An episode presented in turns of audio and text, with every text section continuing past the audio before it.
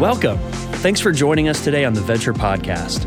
We hope this message encourages you and inspires you along your journey. Well, thanks, Mani. I appreciate you sharing your story. And even more, I appreciate, I hope you heard it, how she's applying this book of Jonah. How she looked in her life and she said, okay, where's my there? Where's my Nineveh? And as she looked in her life, it was part of it's her small group, but also the awesome way that God's opened up some doors at PayPal at work for her to be able to represent Christ and Christianity and to answer questions. I want to encourage you. We're in this series in Jonah. It's easy to study these stories from long ago, but we're asking everybody who's a part of Venture to apply this to your there, to the very least, your neighborhood. And we want everybody in the church to host a block party this summer. Now, even as I say that, I've been getting so many questions this week. People are like, what do you mean? And, and I want to tell you, it's as simple as just getting a few of your neighbors together. If you'll be the one to host, in, in fact, we've got a resource kit. We, we got instructions on the block party. In fact, printed some things. There's door hangers, invitations. You can use these, you don't have to. Venture's not on it. They're very generic by design because our goal is not to somehow have a church service or somehow get venture front and center. Our goal is really that your neighbors would know you. And that through that relationship, you could start having the opportunity to someday, as God leads, introduce them to Jesus Christ. And so I, I want to encourage everybody go online. If you want some of these materials, we also have full block party kit that has pop-up tent and some games that you can take advantage of. But begin to think and pray right now how could I host an event on my street in my apartment complex that would just connect people? And the goal of the event that night is that we just got to know each other. There's no bait and switch, there's no hidden thing in it. That's all we want you to do because we really believe that if we as a people of God go out and are salt and light and love our neighbors, love our community well, it will open doors to be able to introduce people to Jesus Christ. Hey, before we dive in the message, could you just take a moment with me? Let's pray together. Father, I do thank you for how you're moving in our church. I thank you for people that are coming here for the first time, people that are connecting online. And we do want to look for ways that we could reach out to our neighbors, to our friends, to our coworkers. Lord, we want you to open doors. We don't want to force things. But we do believe that Jesus has changed our lives. And we want to share that with the world. Would you give us courage? Would you give us creativity? Would you give us the willingness to go there in the way that you sent us to the world? we pray these things in Christ's name. Amen. Well, this week, as we continue on with this series, I'm going to move these materials. We want to talk about Jonah and, and pick up where we were in the story. And, and just to give you a little bit of a recap, if you weren't able to hear the message last week, Jonah is a pretty straightforward story, but there's so much that applies to our life today. And in fact, it's a real poetical book. There's the use of different words throughout the book that are kind of cues for you. And so, to summarize the first chapter of Jonah, you know, last week you have this prophet of God, Jonah, and God speaks to him. And the first thing he points out in this book is hey, Jonah, there's a great city, literally uses that word great, called Nineveh. And Jonah knew the city. It was the capital of Assyria. It was the enemies of Israel. But God said, Man, it's a big city. It's a great city. I want you to go there and share with them that they've got to change. Now, we saw the story last week. Jonah, instead of going to Nineveh, he literally goes the opposite direction. He goes and jumps on a boat at Joppa, takes off, wants to go 2,500 miles to Tarshish, the opposite way. And, and, so in the story, God's still in control here. It, it said in verse 4, He sent a great wind. I mean, the seas are up in arms, everything is going. The, the sailors themselves are scared for their life. If you remember, they go downstairs and there's Jonah asleep in the boat. They cast lots, they know it's him. They say, What are you doing? He says, Well, I'm trying to run from God, the God who made the sea and the heavens and the earth, and that panics them. They look for anything they could do to save him. And Jonah, kind of in this point of just giving up, says to him, Yeah, the only thing you can do is toss me into the sea. He'd really, literally rather die than do what God told him to do. And so, in a final desperate act, they pray to God and they go, ah, Please don't hold this over us. And they toss Jonah into the sea. There's one more great from chapter one that we didn't cover last week. It, it's probably the thing that you think about most with Jonah. There's a great fish. There's a great fish in this story. That, that's what the text said. It never uses the word whale, by the way. Maybe it was a whale. But the description, read with me in Jonah 1 17, it says, And the Lord appointed a great fish to swallow up Jonah. And Jonah was in the belly of the fish three days and three nights.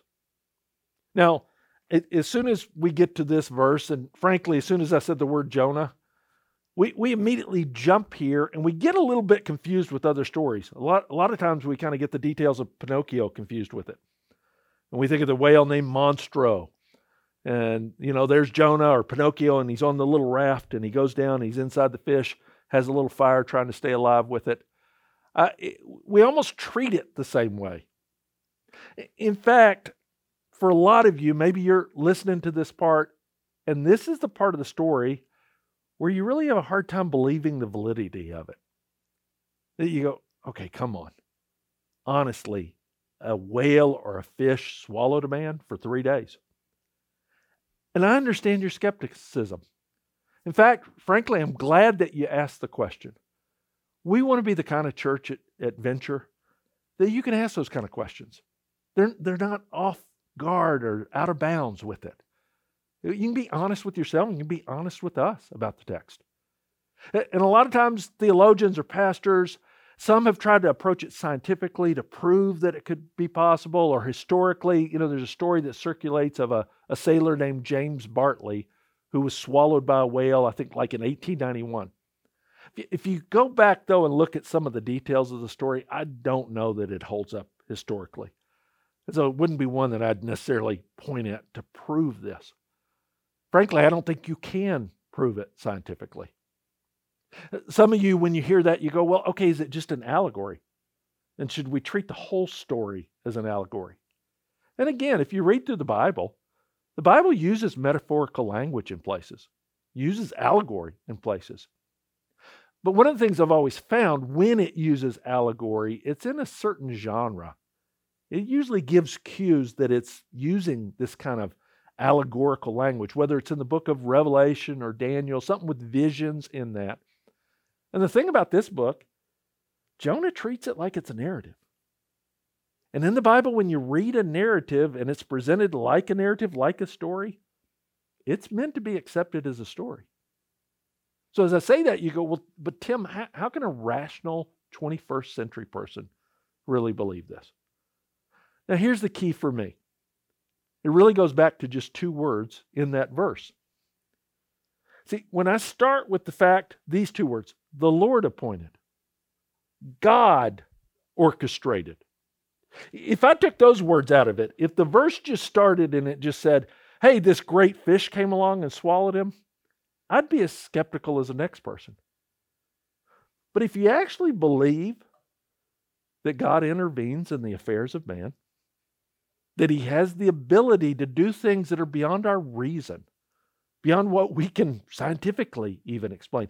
If you believe God intervenes with us and interacts in that way, then the rest of the verse becomes more believable. Not because I can prove it scientifically, but what I believe about God. And, and so for me and for many of us and as a church, when we come to these narrative stories that even have miraculous events, we, we don't believe them because somehow we're going to prove it. We believe it because we've seen God prove it. And, the way that he proved it the most was through his son Jesus. In fact, it's interesting to me, Jesus believed in Jonah. In fact, Matthew 12, Jesus says these words For just as Jonah was three days and three nights in the belly of the great fish, so will the Son of Man, he's talking about himself, be three days and three nights in the heart of the earth. The men of Nineveh will rise up at the judgment with this generation and condemn it, for they repented at the preaching of Jonah. And I love this line. He says, Behold, something greater than Jonah is here. Jesus points back to this miraculous story and he goes, Yet Jonah was in a whale three days, three nights. He says, You guys are going to see something even greater. What he's talking about, the fact he would be in a tomb as a dead man three days, three nights, and rise from the dead. I've just found in my life, if Jesus says something or Jesus believes something, I believe it too. Because of what he accomplished, it gives me confidence, even when I read stories, that it stretches what I know to be true but then I step back and I go, yeah, but you insert what God could do. Does that explain a lot? It does for me. Now, as we come to this point in the story, notice it said that Jonah, three days and three nights, he's in this fish. You realize how stubborn you have to be? That he's holding on literally all this time.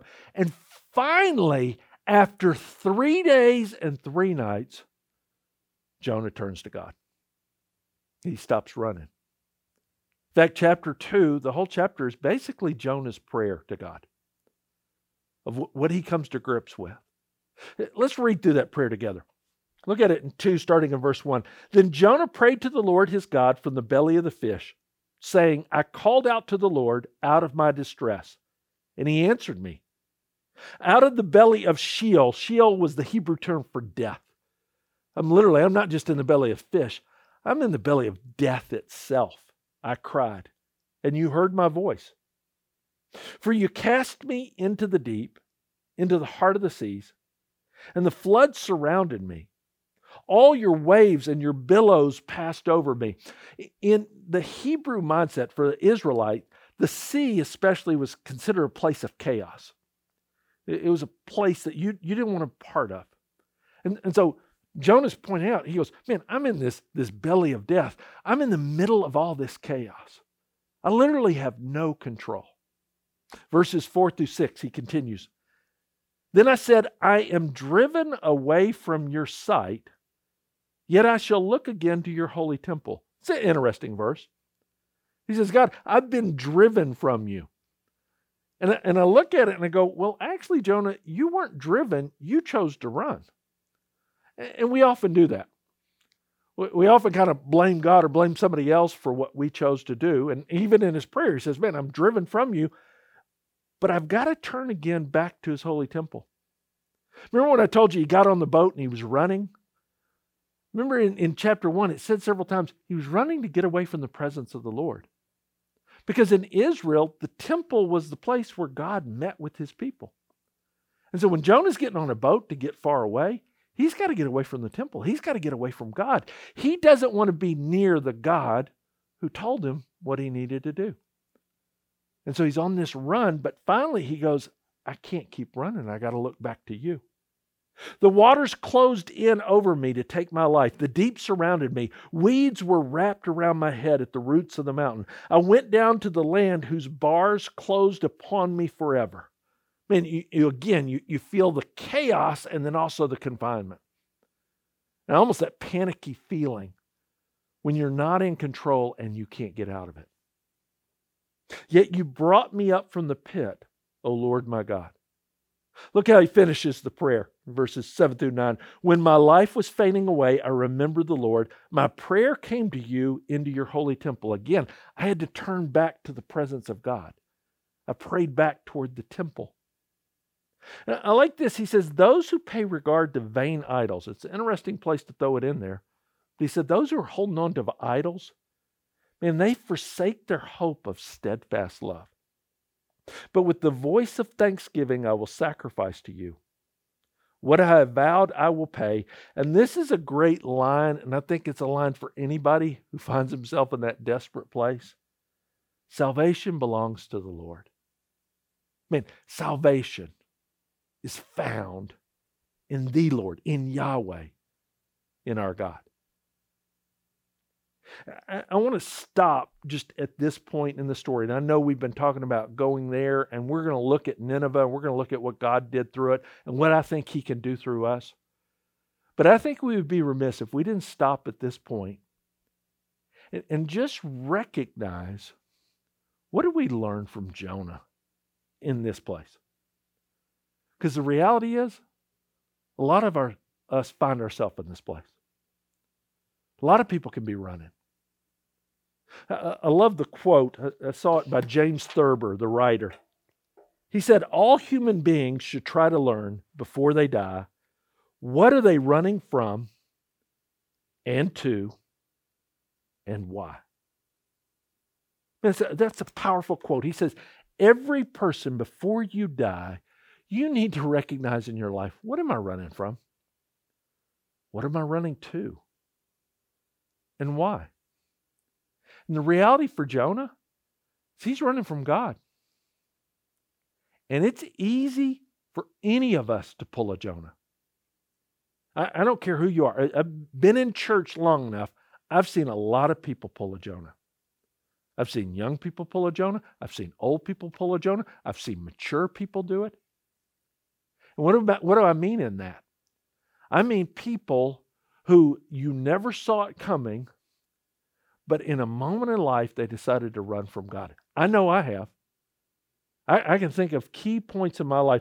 Some when I was young, when especially when God wanted me to be a pastor, and it was the last thing I wanted to do. And I ran as hard as I could the other direction. And I felt a lot like Jonah in Jonah chapter 2 as well. Now, sometimes I do it less dramatically. Maybe it's not a life decision, but I'll come across things in Scripture where God's telling me to do something. The reality is, just like Jonah, I don't want to do it. And if you get stuck in that, if you get stubborn in it, man, there, there's a clear path that people follow. Look at the first step in it. If you want to run from God, the first step is always disobedience. And here's what I mean it's just the decision to not do what God is telling you to do. You come across something in the Bible or God convicts you of something, and just like Jonah, you see it there, it's clear, you know it's what you're supposed to do, and you make a decision in that moment I'm just not going to do it. And sometimes we do that around money. God has some real clear teaching of how we're supposed to handle our money, how we're supposed to be generous. And I'm telling you, a lot of people come across that and they just go, I'm not going to do that. That area of my life, I'm going this direction and I'm going to stay in control.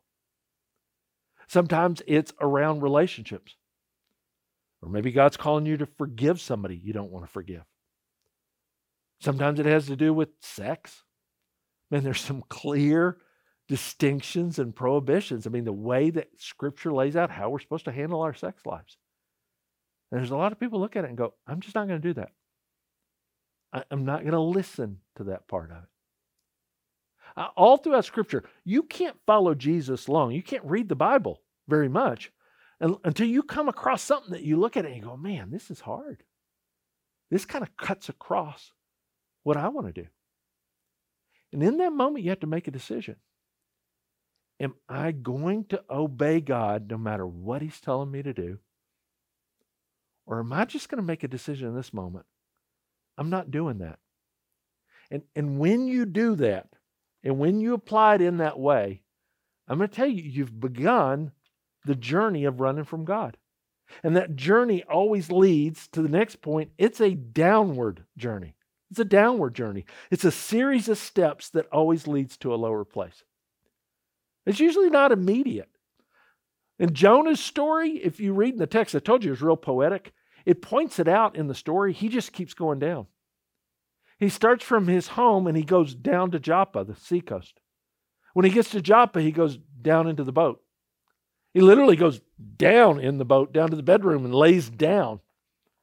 Once it's discovered that he's the cause of the problem, he's thrown into the sea and he sinks down to the bottom. He's finally swallowed down by the great fish. I mean, it's just this almost comical journey down. But part of it is to give us a visual graphic of this is what life looks like when you start running from God. And the same is true with us. The problem is it isn't comical. Where, where, where you find and you look up and you go, I got to a place lower than I ever expected. And again, I'm just telling you, years of pastoral ministry and talking to people, and you hear this same theme over and over again, where people have made that decision, where, where they'll say to me, Man, I never planned to actually get involved with another person outside my marriage. I never planned that. But I began a series of steps that led me to this place. I never planned to get addicted.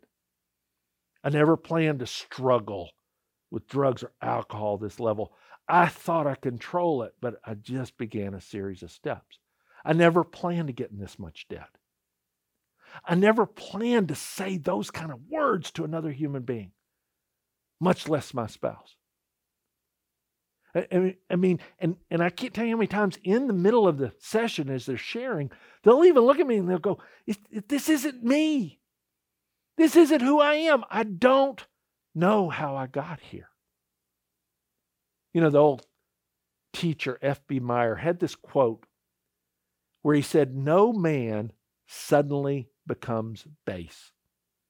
That's language from 1900s. 18, late 1800s. But here's what he means in that: He's, no person suddenly hits this low point. No person wakes up and just says, "You know, today I think I'll just blow it. Today I'll get in a place like I've never been before." Because once you start that running and you start making those decisions, you can find yourself in a place you never thought you were going to get. You can find yourself lower than you ever expected. And the final part of it is you hit a point of desperation. That anxiety and panic because you can't control and you can't get out. Uh, you heard that all through Jonah's prayer is like, I'm in this place of chaos. I'm in the sea. The currents control me, the weeds around me. It feels like the circumstances, everything else is in control, and I'm not in control anymore. And you feel the anxiety of it and the panic because I can't get out of this. I thought I was in control. I thought I could take one more step. I thought I had a little bit more time. And finally, you kind of hit that place where I'm not in control, if I'm honest. I can't get out of it. And so you feel that, that dull anxiety all the time. And even as I'm talking now, some of you, you kind of feel that panic well up in you. You don't want to think about it. You don't want to go there. Now, hear me. I, I want everyone to hear me. This can happen to any of us. This isn't one of those things you go, oh, this happens to bad people or immature people. I remember this story is about a guy who's a prophet of God. This happens to mature people at times. It happens to pastors. It can happen to any of us. And maybe some of you, you're there right now. You've pulled a Jonah if you're if you're gut level honest, you've pulled a Jonah. So listen to me. If you've pulled a Jonah, why don't you learn from Jonah? Instead of just dismissing it and not wanting to think about it, why don't we learn from this guy? I mean, in humility, he's laid his life out for us. He's kind of at a gut level just told us, hey, here's what I did. And so, in humility, why don't we learn from him? And it really is simple of just stop running from God and return to God. Return. Now to do that, what do you got to do? The first part, you got to recognize and admit where you really are. It took Jonah a long time. It took him three and a days and three nights inside the whale to admit it. I mean, that's a long time. Can you imagine how miserable it had to be there? I see. I think Jonah was trying to outweight God. He just wanted to die. And so I think he's just like, if I wait here long enough, I've got to die. There can't be enough air. Uh, you imagine if falling asleep and then waking back up, and that's where you are again in the dark and the stench. Best case scenario, you're sitting in gastric juices of a, a big fish. It's horrible. But he couldn't outweight God. And finally, he had to admit, man, this is where I am. And some of you need to admit it. We, we have this amazing propensity for denial, but it literally eats us up. I saw an article in Psychology Today. These, these are just psychological studies, just talking about what our secrets do to us, what denial does to us. L- listen to parts of the article. It talks about how painful secrets damage us, that a lot of times secret keepers are more likely to suffer from headaches, nausea, back pain, sometimes hypertension, even flu. One researcher, Dale Larson, he's at Santa Clara University, right by us, he did a meta analysis and found that secretive people are more depressed, shame prone, anxious, and sensitive to judgment. Makes them tight lipped and vulnerable to illness. Another clinical psychologist, Nando Pelusi, he, writes these words, and, and listen to him. He says, Self deception is just artful distraction from solving the problem. By not dealing with it, I can sweep it under the rug. But that becomes a temporary way to feel better. But it never lasts. So maybe if you're at this place, you go, Yeah, man, I pulled the Jonah. I'm at a bad place. Instead of just putting it out of your mind over and over, instead of just not thinking about it, instead of trying to numb the pain through something else or entertain yourself or just not deal with it, I mean, the first step is admit it. Admit where you are. And then as you do that, the second thing you're going to have to do, and it's interesting, I pointed out that Jonah talked about, man, you can't hold on to your idols. So I'd say the second step is you've got to release your idols. And when I say that, I'm not talking about maybe just a, a carved idol. I'm talking about anything you're using to find security and meaning in life. Anything that you're holding on to, that, that that's finding my security, that's going to solve it for me, or that provides meaning in my life. What are some of the idols that we struggle with? I just listed out a few as I think about it, as I talk to people and look at my own life. I think money's a key idol. I think money becomes an idol for all of us. That the Bible says so. He says, man, it's such a struggle. You either serve God or you're going to serve money, one or the other. Money's a great tool, it's a terrible idol. And yet it's so easy for us that we feel secure when we have enough money. We, we turn to money as this measure of our life. We know how we won. Did I really win in life? And the only measure we use a lot of times, did I make enough money to prove who I am? Guys, that's a miserable existence. And it'll put you in a panicky place if you don't realize it. Work can be an idol. I, I know I can struggle with that. Where, where you find your identity from your work, you find your meaning from your work. You pour yourself into the work. And yet again, work is this great gift from God. But if it becomes your idol, man, it's a terrible source of identity. It's a terrible source of security.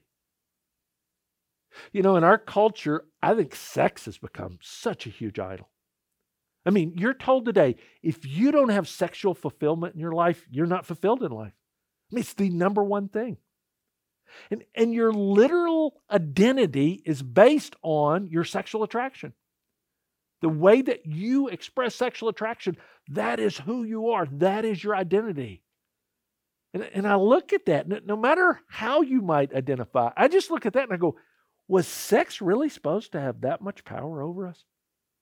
That literally the number one way I would identify myself in life is my sexual attraction. Again, sex is a great gift from God. It's a terrible idol. It's a terrible source that it's going to be the meaning in my life. It can be something good. Sometimes I think even in the church, we make family an idol. Or my spouse is my idol. My children. They were going to fulfill me in life. They give me meaning in life. And, and so you start wanting from them and looking to them to provide something, frankly, no other person has the ability to provide. Or you start looking at your kids and they make decisions that don't match your dreams for them. And you feel that frustration or even disappointment because you wrap so much up in it. You know what I think the number one idol, I think it's Jonah's idol in this story? and maybe it's the thing that underlines all of these, it's the idol of pride. It, it's when I make me actually the idol, and I'm the center of my life. And Jonah had this pride because he's a Hebrew. He's part of God's chosen people and the loved people. He's a prophet of God. And then God breaks in and says, Yeah, I want you to share what I've given you with people that you don't think deserve it. And Jonah's pride wells up. I'm not going to do that. They don't deserve that. And, and in his pride, he starts running. See, the problem with pride, when you make yourself your, your own idol, you have to provide the meaning in life for you. That's why so many people are so frustrated with themselves all the time. They constantly stay frustrated because they can't deliver for themselves what they so desperately want. And if you find yourself in that, you know what? It's a good indicator. Oh, crud, I have made myself the center of my life. Maybe I didn't even do it out of selfishness, but I'm trying to provide a meaning that I can't provide. Guys, the, the problem with idols is they keep you from experiencing what God can only provide. I love how Jonah put it in verse 8. Look, look, at this verse again. He says, Those who pay regard to vain idols, look what they do. You forsake their hope of steadfast love. You keep yourself from experiencing the love that God wants to give.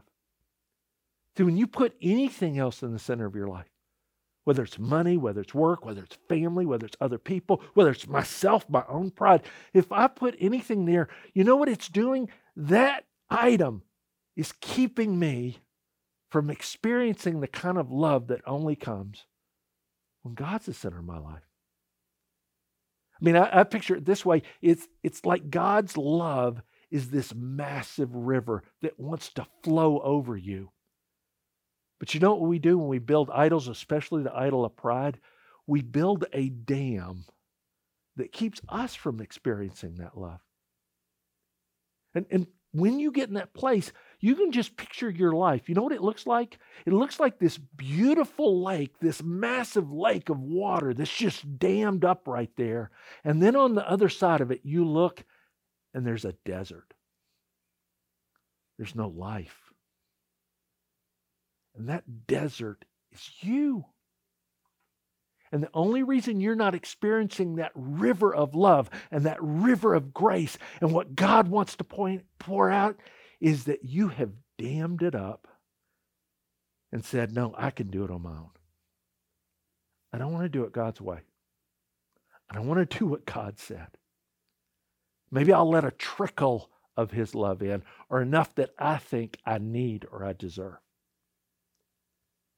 And guys, if you learn nothing else from Jonah, then there comes a point in life, and sometimes when you get low enough in life that you go, I got to blow up the dam.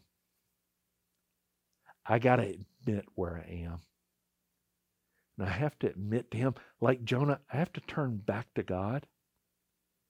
And I got to admit to him what I need. To do that, then, you got to do on the third point, you got to repent. And you got to turn around and get honest with God. You got to repent. That's all repent means. It literally means you do a 180 and you turn back to God. And Jonah, who had been on the run and he's going this direction and this direction, and it's the direction down, and finally hits the point, and it took him, again, I'll point out, three days and three nights of about as wretched an experience as you could.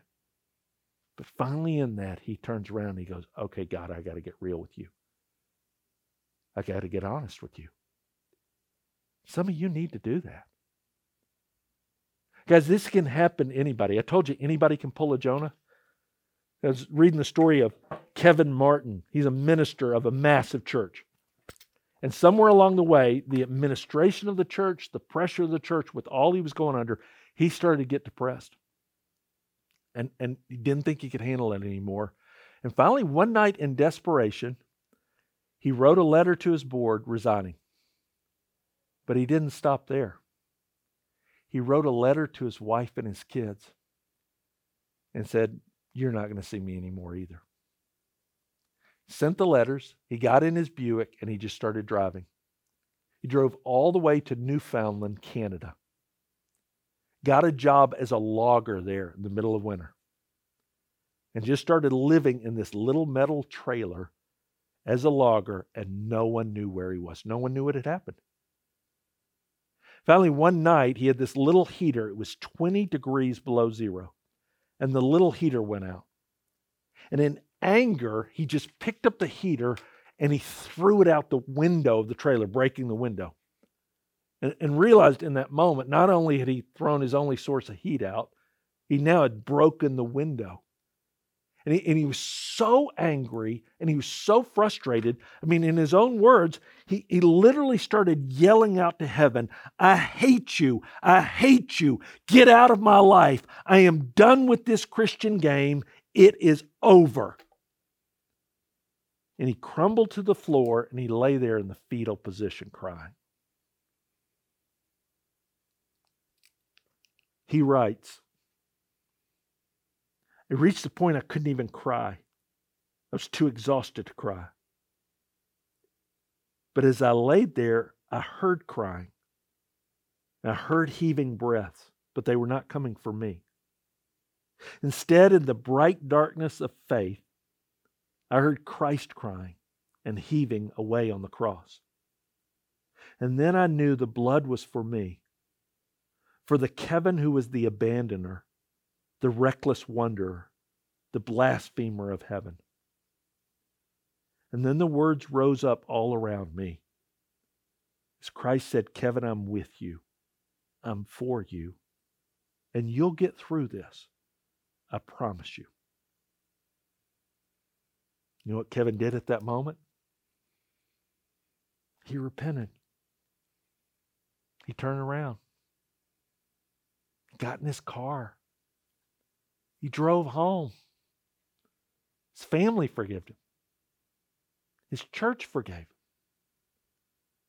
I mean, he's pastoring today. it's a remarkable story. And I, and I tell it because the reality is those kind of decisions, that kind of running can happen to any of us. But I also tell it because no matter where you are, no matter what you've done, God's grace is waiting to be poured out in a way that you can return. Look at the final result in this story. And the result of any story is you start over again. You start over again. I mean, look what happened with Jonah. The very end of chapter 2. And the Lord spoke to the fish. Remember, God was the one in control of it all along. And it vomited Jonah out upon the dry land. It just spits him up. And, and as I, I think about that, I mean, you got to be in a bad place if the answer to your prayer is you get vomited by a fish. Like, you imagine what that was like. You're, you're spit up on the shore and you're there and all the other, you know, fish vomit. And and you kind of like, what is that smell? And you realize it's you.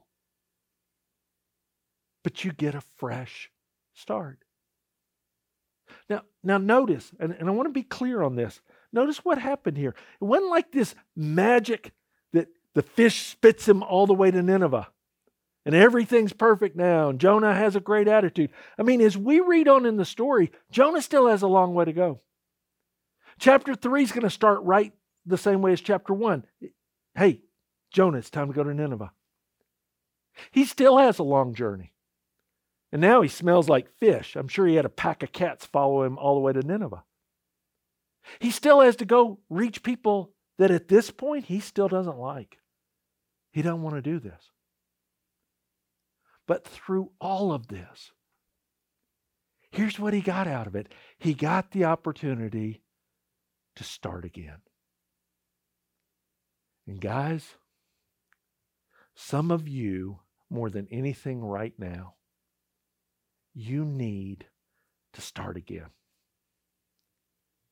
You, you need just the opportunity to begin to walk the life that God's called you to walk, to begin to face the things that you need to face, to begin to turn around and go back to Him and trust Him, to get a fresh start. And the beauty of Christianity is that's available to all of us. Not because Jonah went into a whale, but because Jesus went into a grave. And when Jesus rose again, he conquered everything. He paid for everything. See, we believe this because of what he did. Jonah is a great story. Jesus is the greatest opportunity. And so, as we finish today, I just want to give you the opportunity. Maybe some of you are running. Maybe some of you have pulled a Jonah. Maybe you're in that anxious, panicky, desperate place. If that's you, will you just take a moment? I just want you to bow your heads. And if you need to recognize, maybe the first step for you today is just admit where you are.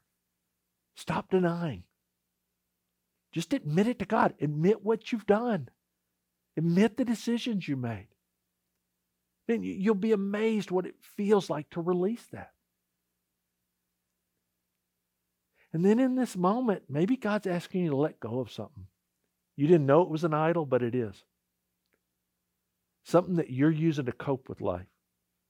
Something that you're holding on to, whether it's money or sex or a person or even good things like family or job. But the reality is, you've held on to those instead of allowing God's love to pour over you don't you break that dam right now? Why don't you lower your pride and repent? Just tell God, I need you. Like Jonah, I'm turning back to you. And today, I want to start taking those steps toward Christ and begin my journey again. Guys, if that's you, I, I just want to pray for you right now. God, I pray for anybody that they're in that place, that even now they're kind of telling themselves, this is too good to be true. They're telling themselves they don't deserve your love.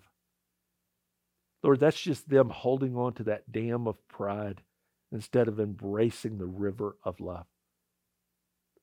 Lord, I pray that you'd give them courage. I pray you'd give them humility. I pray that they would turn and begin the journey again. Lord, I thank you that we are all Jonahs at times in our life, but you don't discard us. You use the circumstances of our life to turn us back to you. And so, Lord, we thank you for your grace, and we thank you that it's available because Jesus Christ died on a cross. He was in the grave and he rose again. Because of that miracle, it changes everything for every one of us. And we pray this in His name. We hope today's message encouraged you in your journey of faith. To keep up with the latest messages and what's happening, make sure to subscribe to this podcast and visit venture.cc.